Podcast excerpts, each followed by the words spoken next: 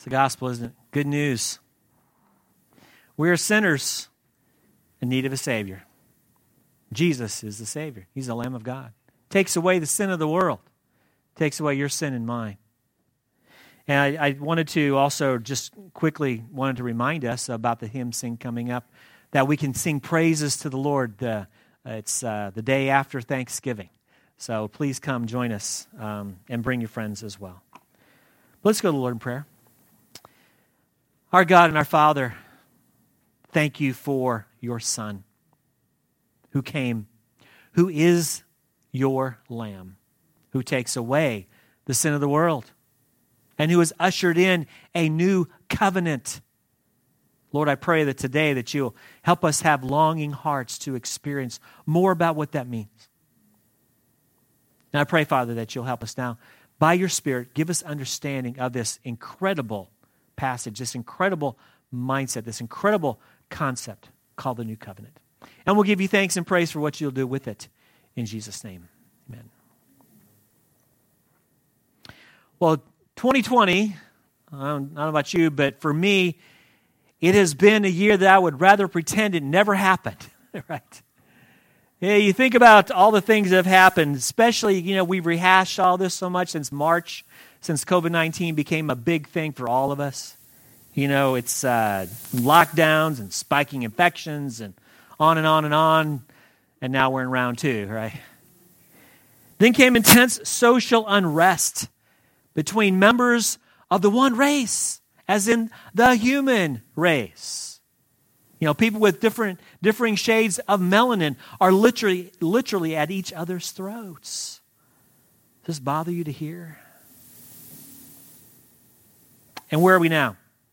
Election cycle 2020. Used to be election day. Now it's election cycle, right? Some say that we have a president-elect. No, we don't. Not yet. See, not till all electoral votes have been cast and identified and certified. Only then will the race have been called. And so we wait, like we do every 4 years, right? Anticipating a peaceful transfer of power or a continuation of the current administration. But in a couple of weeks, we're going to enter into what we call the holiday season. It's good stuff, right? Think about Thanksgiving. Think about Christmas and New Year. And hopefully we'll be able to push pause on all the upheaval that's been going on in our lives just for a couple of days. Now, in our family, part of our tradition has been to break out the different movies, the holidays. And then recently, we've added the Nativity story to our list. And if you haven't seen the Nativity story, recommend it highly. It's wonderful. It's a great story about Christ, obviously. But for fun, often on Thanksgiving night, we break out the Christmas story. The Christmas story, right? You shoot your eye out. And one of the absolute, though, intense, dramatic scenes in the Christmas story is the Scott Farkas affair. Now, Scott Farkas and his crummy little toady have been terrorizing our beloved Ralphie and his friends probably forever, which probably seems like forever to them in the movie. But then one day it happened. Mano a mano. Just Scott Farkas and Ralphie. And Ralphie had no choice. He just had to defend himself. And like an animal just released out of his cage, Ralphie snapped. And shall we say, Ralphie successfully defended himself.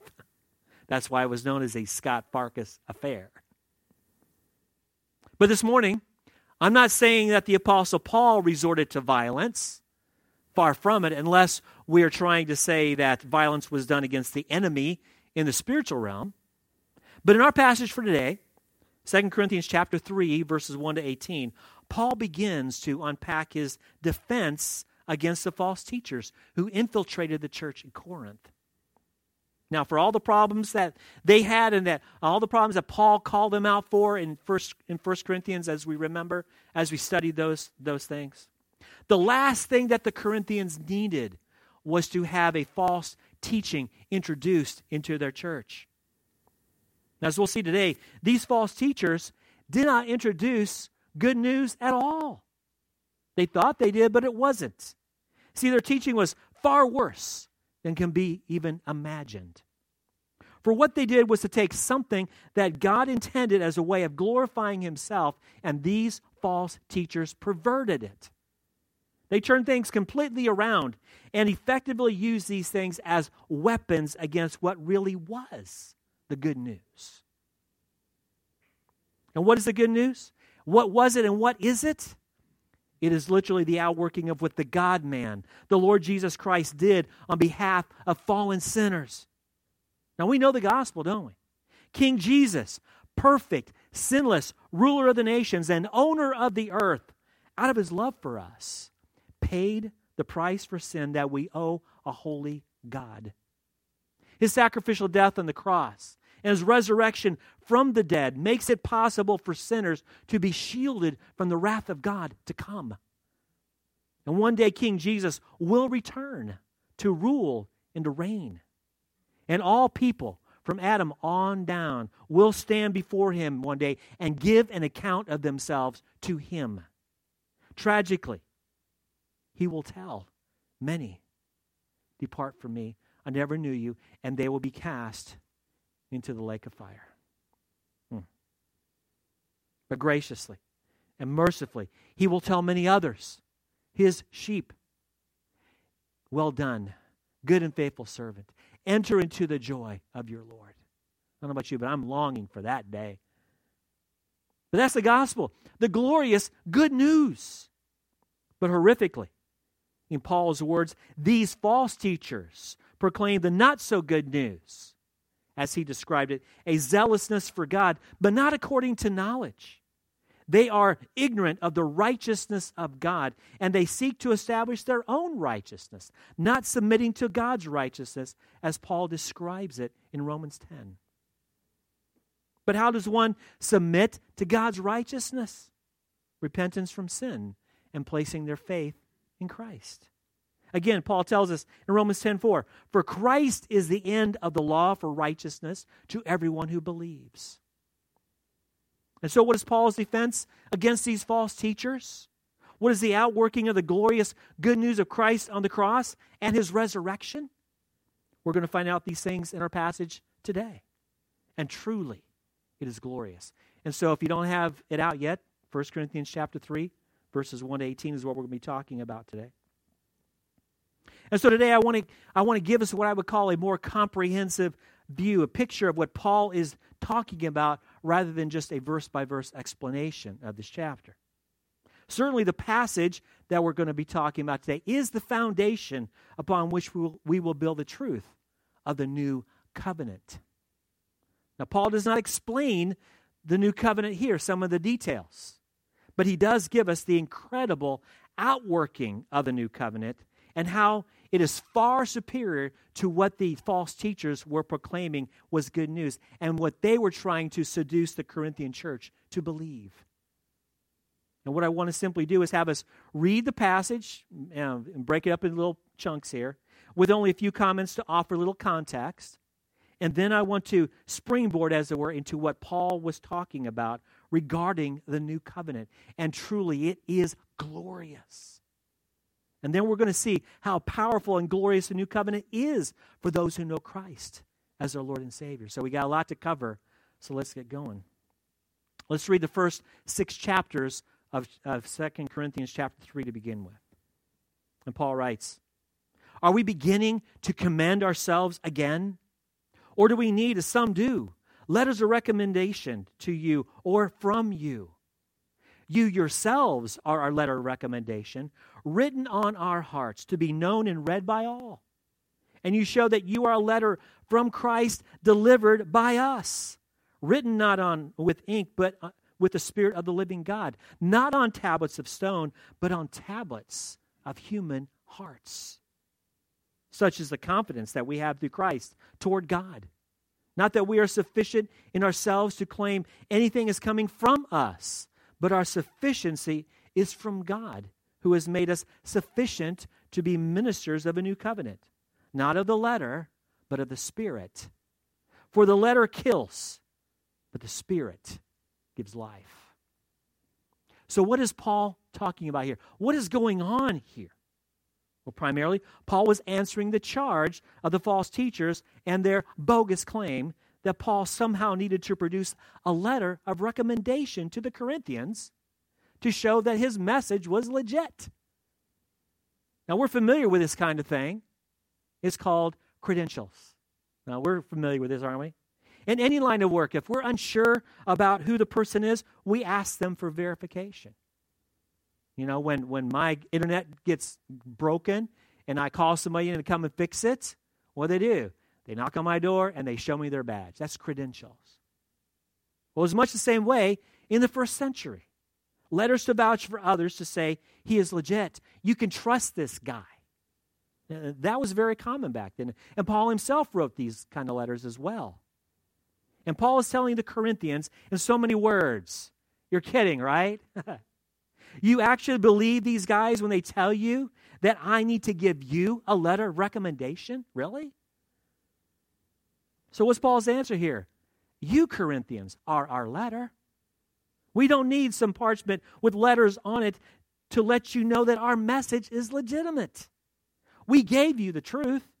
And how do we know this? How does anybody know that we gave you the truth? The answer is the profound changes that have taken place in your lives. Changes that can only come about because Christ wrote his letter on your hearts. See, the Lord Jesus has taken your hearts of stone, Paul continues basically, and he remade them. He's given you hearts of flesh, literally fleshly hearts in verse 3. Hearts that are alive and can respond to God's ways. Hearts that can consistently say, yes, Lord, and not hearts of stone that cannot respond. This is their reality. This is what happened in the Corinthians' lives. And what Paul is accusing the false teachers of is that they were trying to write their not-so-good news on, quote-unquote, tables of stone. Their false gospel does not really touch the inner person at all. See, it is in effect what we would call something like behavior modification and religious identity.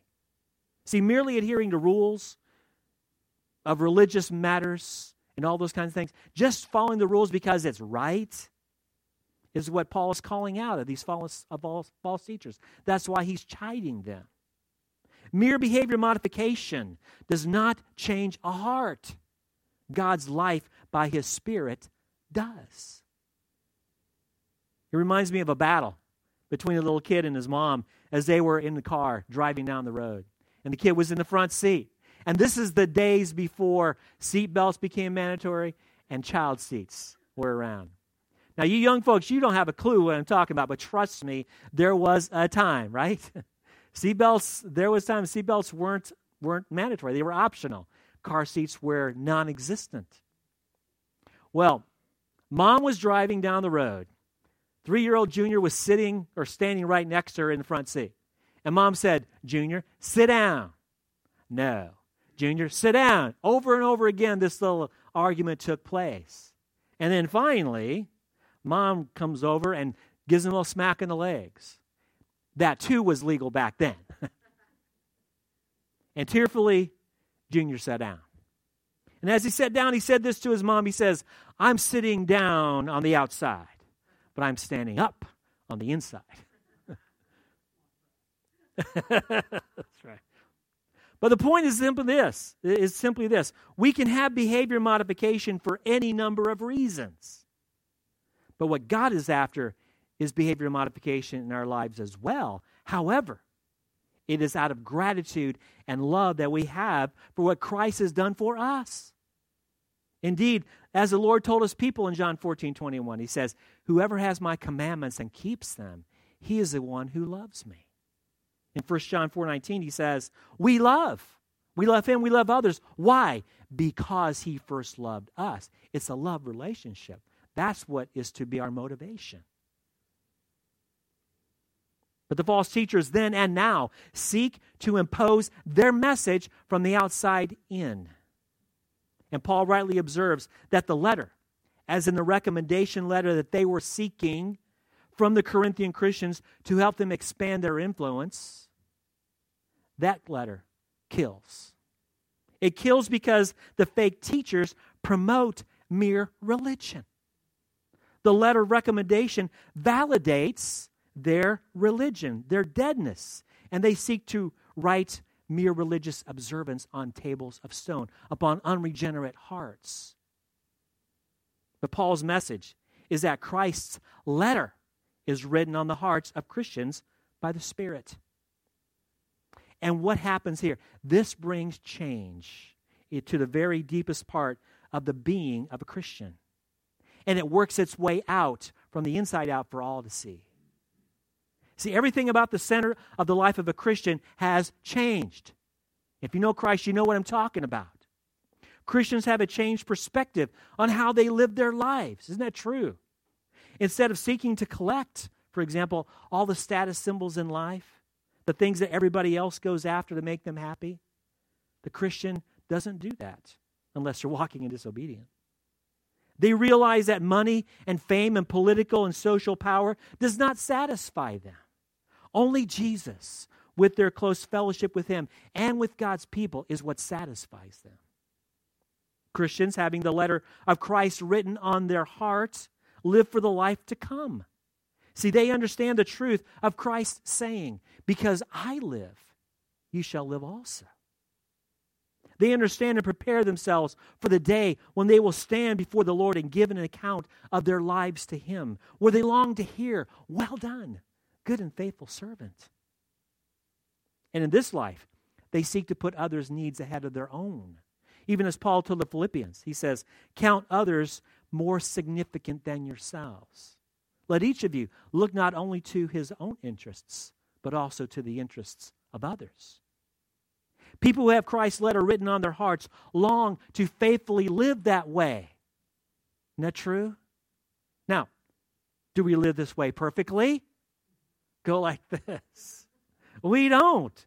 But do we want to? Do we want to live this way? Absolutely.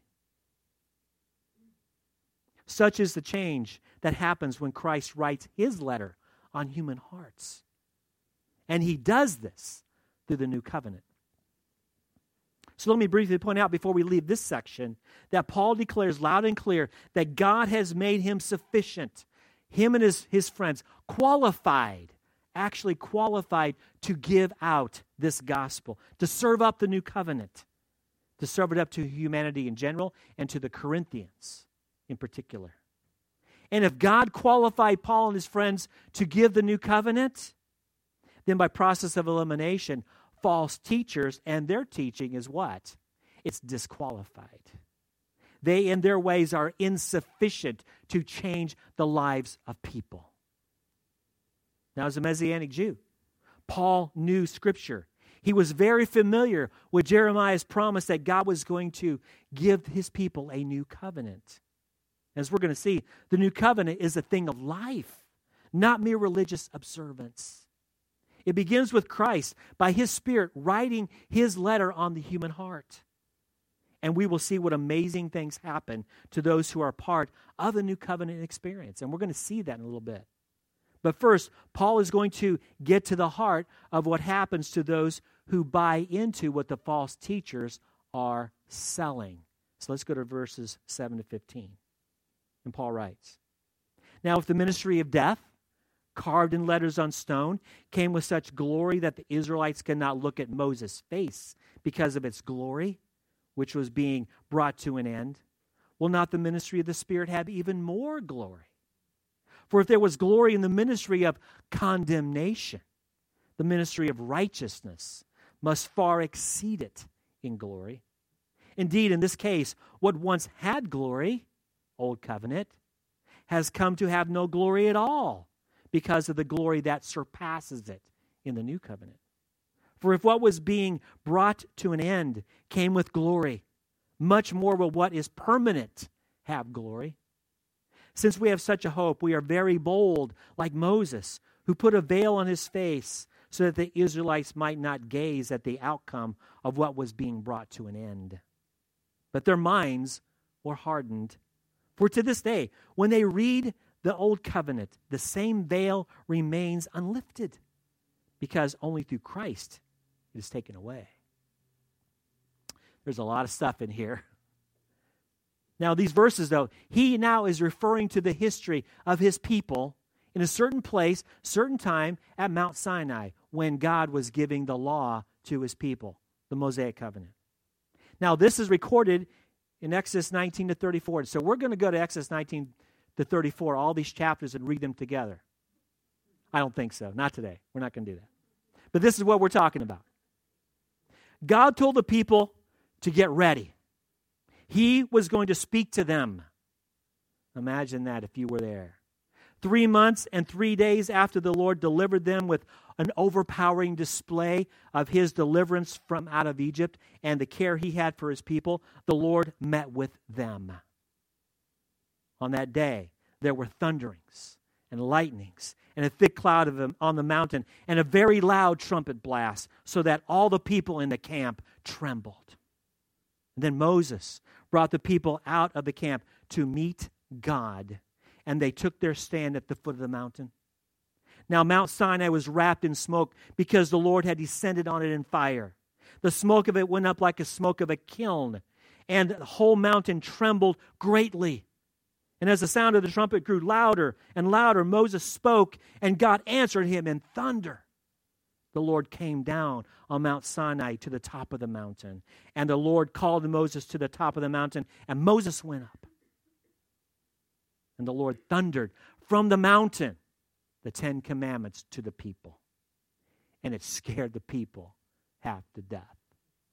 Yeah, I think I would be scared. And this is how they responded in Exodus chapter 20, verses 18 to 20.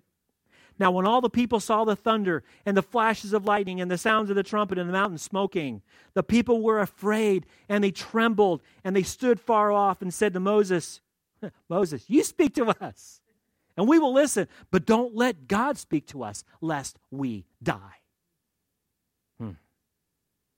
Moses said, do not fear, for God has come to test you that the fear of him may be before you, that you may not sin. The fear of God prevents us from sinning. Isn't that true? God thundered to the people what he wanted of them, the Ten Commandments. Then it took Moses about 40 days to be in the presence of God so that Moses could understand and write down some of these things that the Lord wanted them to know about how to apply the Ten Commandments. And God gave Moses what we call the Mosaic Covenant, otherwise known as the Old Covenant. But how quickly did the fear of God leave the people? How quickly did they forget? It took them 6 weeks before they said to Aaron, the one in charge, the one that was charged to take care of the people while Moses was on the mountain, getting from God how to live their lives as covenant people. And they said to Aaron, up, make us gods who shall go before us. As for this Moses, the man who brought us up out of the land of Egypt, we don't know what's become of him. Well, guess what was going on the mountain? They knew where he was. And we know the rest of the sordid story, don't we? It cost the people greatly. 3,000 lives were lost because of God's judgment. High price to pay for sin. Don't you think? Way to be loyal to the covenant, fellas. That's what we can say. Now, Paul describes this whole story of the Old Covenant in various ways. He calls this episode a ministry of death, carved in letters on stone, ministry of condemnation, and of what was being brought to an end. But why would Paul describe the covenant that God made with his people through Moses this way? Well, the simple answer is that merely keeping the law of Moses does not give a person life. It does a great job of putting God's holy standards on display. And through the law of Moses is a glorious thing. There is an end point. Though God's law serves as amazing pointers toward what God wants of his people, they are still pointers nonetheless. See, there's something far greater than that God has in mind the mere behavior modification of his people. Ever notice how when tiny kids understand what gift giving is all about, and you give them a gift, what do they do with it? Tiny kids now. They rip it open, and what do they play with? The box, right? You paid a whole lot of money for that toy, but they end up playing with the box, right? Now, you know how to save a lot of money during Christmas time with a little kid? Just do the box and put the paper on it. They're going to just play with that. See, the sweet little kid does not know there's nothing in there, right? But I wouldn't recommend it for older kids, right? Well, consider the temporary nature of the fading glory, the covenant of Moses to be like little kids in wrapping paper. See, the Torah, the teaching of God's ways, was not an end in of itself, but it was coming to an end. And the end was Christ. When he came on the scene, all things pointed to Christ. He did and said things only Messiahs could say and do. At the end of his ministry, his death, his resurrection, and his ascension all serve to show how glorious God's ways are in Christ. For all things in the Old Covenant put the Messiah on display. But in the midst of the rebellion and the death, there was a shining light. And Moses was in the center of this. See, after the people did what they did with the golden calf thing, and after about 3,000 people lost their lives because God killed them in judgment, Moses developed a holy glow by being in the presence of Almighty God. Imagine the contrast here. Imagine being in the presence of God to the degree where your face would literally shine. Nothing special about Moses, but what was going on with Moses? He was in God's presence. In Exodus 34, we find this story. We're not going to read the whole thing, but let me give you a couple of pointers here. In verse 29, Moses had been in God's presence so intently during the second time he met with the Lord so that God would give him a second copy of the Ten Commandments because he broke the first ones, right? That his face shone and he was not even aware of it. And in verse 30, we find that this was a scary thing for the people. Can you imagine having somebody come to you who had been in God's presence and his face is glowing? Yeah, that's pretty scary. But Moses told the people, glowing face and all, to come near to him so he could tell them what God had said.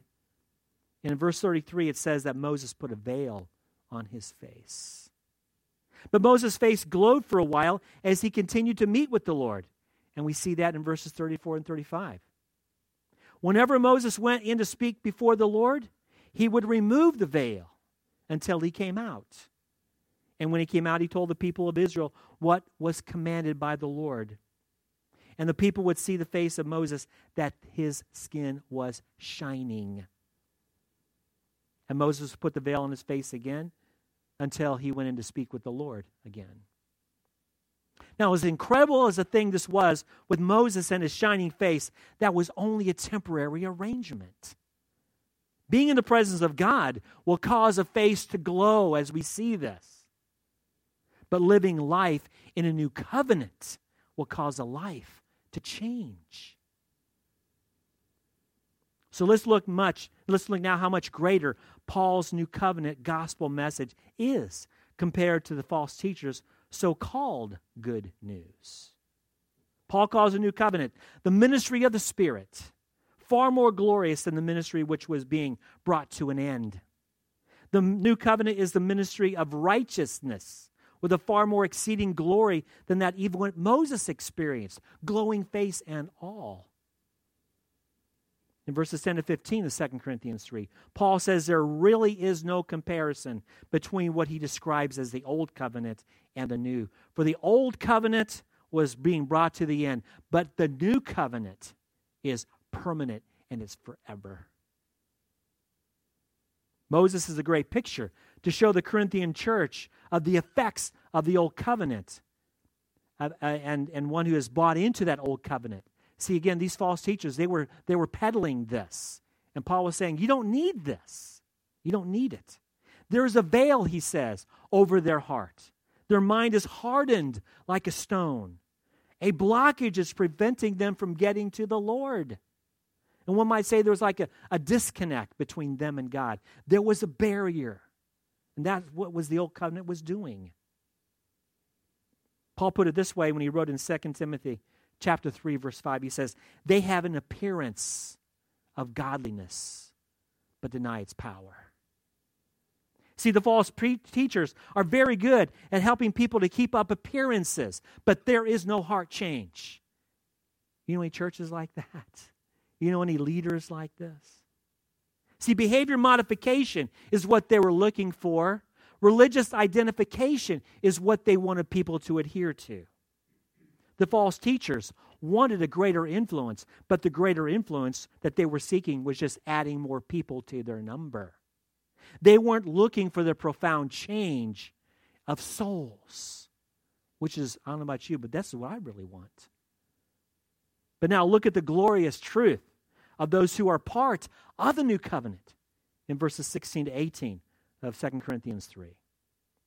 But when one turns to the Lord, he says, the veil is removed. Now the Lord is the Spirit, and where the Spirit of the Lord is, there is freedom. And we all, with unveiled face, beholding the glory of the Lord, are being transformed into the same image from one degree of glory to another. For this comes from the Lord who is the Spirit. What is now true of those who are, as we call them, saved by grace? The veil between us and God has been taken away. Like Moses, who veiled his face but uncovered it when he beheld the Lord, so it is when we turn to Christ and he writes his letter on our hearts. There is now true freedom in Christ, but not freedom to sin. Remember the holiness of God. What happened with them? They were destroyed, 3,000 of them, over this golden calf thing. The freedom we have now is simply that we are freed from serving sin and now free to serve Christ. That's the freedom that we have. And here's another glorious truth. Our faces are unveiled. What happened to Moses when he had an unveiled face? What happened? His face glowed. It glowed. It changed. It became glorious. You know, and not because Moses was glorious, but the holiness of God, the glory of God is contagious when a person spends time beholding the glory of the Lord. And as glorious as these things are, there is still a more glorious thing. That as we continue to behold the glory of the Lord, we continue to be transformed into the image of Christ. Notice it's a process, though. It's not all at once. It happens gradually over the course of our lifetimes. But the false teachers, they know none of this. There is no transformation of the soul, only behavior modification. There's no Christ-likeness, only religious conformity. There's no freedom of spirit, only deceptive slavishness to what the false teachers dictate to their followers. In other words, do this and you will live. But doing this, whatever it is, does not give life. Repent and believe him does give life. But with that said, let me briefly point out the glorious points of the new covenant that Paul's talking about here. Because there are many people and there are church leaders who actually believe that God's grace means no obedience is necessary to God's commands. Did you know that? There are people who are nationally known leaders who say this. Let me give you a quote by this one particular individual. He says, "Participants in the new covenant are not required to obey any of the commandments found in the first part of their Bibles." Imagine. And by saying this, though, this man does not seem to understand the first thing about the new covenant, which is also in the first part of our Bibles. Here's how God laid out the new covenant in Jeremiah 31:31-34. He says, "Behold, the days are coming, declares the Lord, when I will make a new covenant with the house of Israel and the house of Judah, not like the covenant I made with their fathers on the day when I took them by the hand to bring them out of the land of Egypt, though my covenant, though they broke, though I was their husband, declares the Lord. They committed spiritual adultery with God. For this is the covenant that I will make with the house of Israel after those days, declares the Lord. I will put my law within them. I will write it on their hearts. And I will be their God, and they will be my people. And no longer shall each teach his neighbor and each his brother, saying, Know the Lord, for they shall all know me, from the least of them to the greatest, declares the Lord. For I will forgive their iniquity, and I will remember their sin no more. Now, we could spend the next days on this, but let's just look a little bit about this new covenant and the glorious I wills. What is God doing here in this new covenant? First of all, he says, I will make with my chosen, with you, a new covenant. He's going to take the initiative. Now, he's talking here specifically to Judah and Israel, but all of us who know Christ, we're included in this. God's going to make the first move. It's by his grace he does this. Now, we all know there's no way, shape, or form that we deserve this. There's no way, shape, or form that we are worthy of it.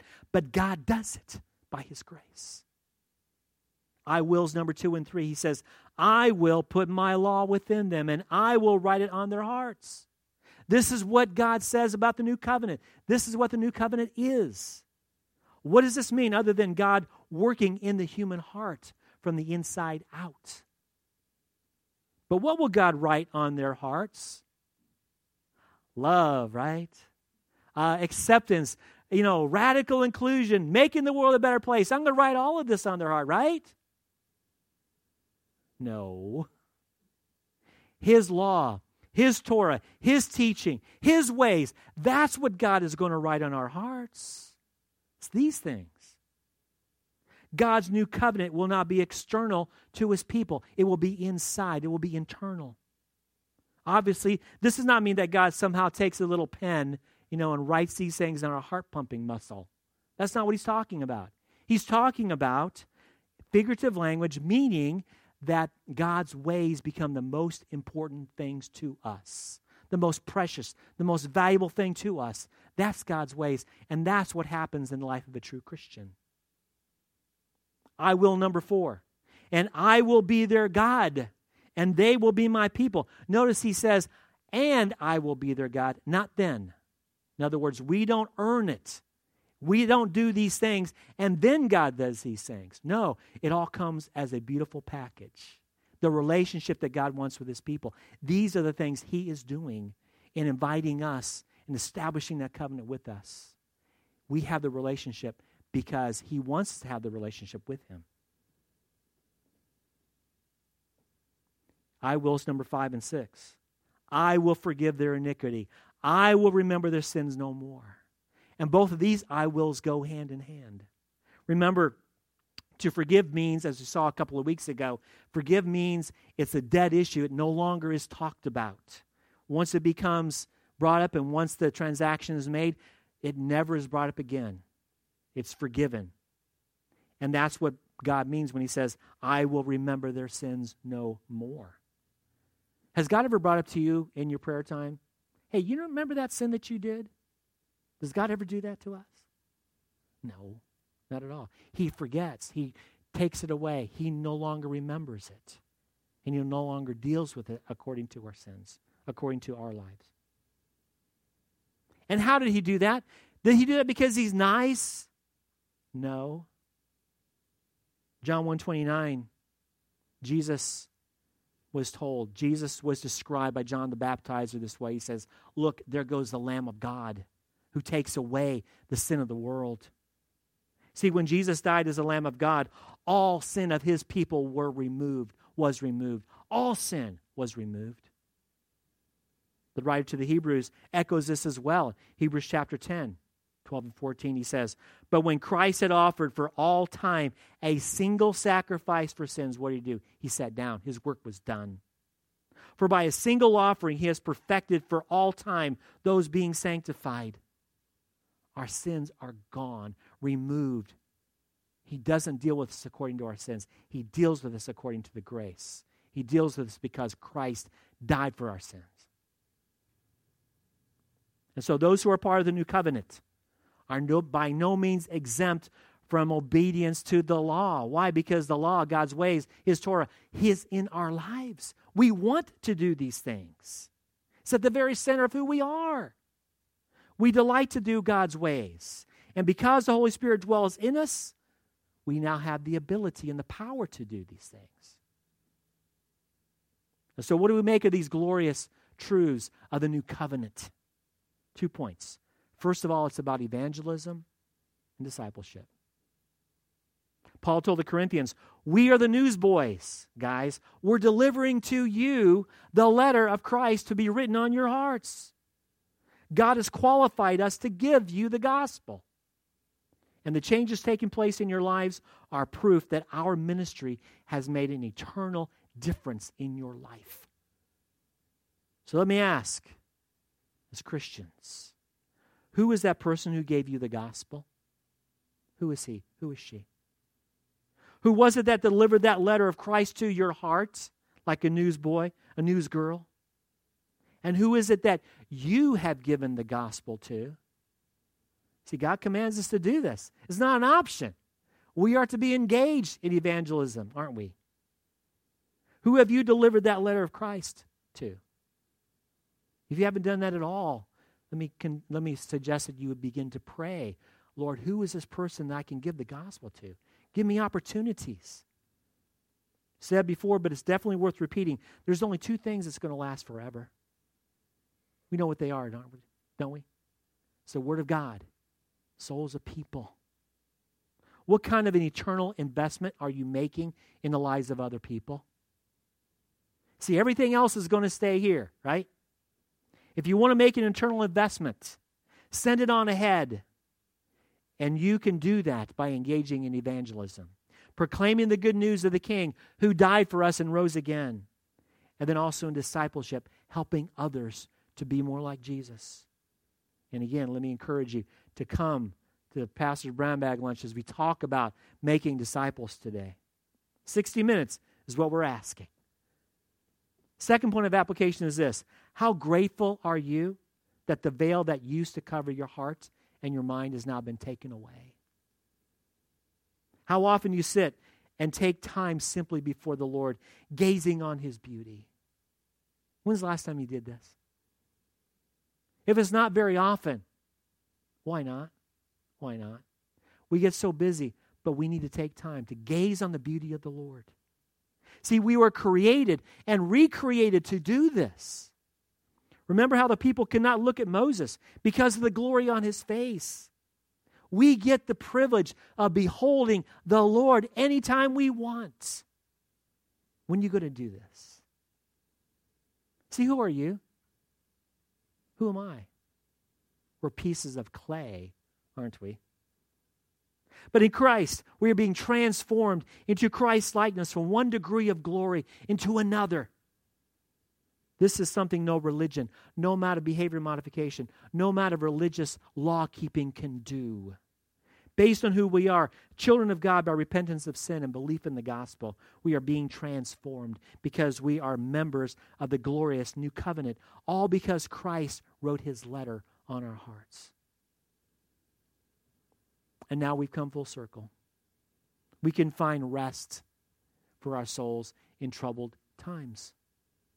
Here's where the Lord tells us in Matthew 11:28-30. He says, "Come to me, all you who labor and are heavy laden, and I will give you rest. Take my yoke upon you and learn of me, for I am meek and lowly in heart, and you will find rest for your souls. For my yoke is easy, and my burden is light." You know, I find it amazing, the more I study, how little originality Jesus had. You ever notice that? What He said, what He did, was in accordance with the Scriptures. The message that He had, the Father had given Him. He didn't come up with anything new. And that includes His invitation to find rest for our souls. See, what Jesus was doing here, He was quoting a verse, Jeremiah 6:16. Here's what He says, "Thus says the Lord, stand by the roads and look and ask for the ancient paths where the good way is and walk in it and what? Find rest for your soul." And so what are these ancient paths? What are these good ways? The Torah of God. Walk in His ways. And we can do that as Christians. Why? Because the Torah is written on our hearts because we are members of the glorious new covenant.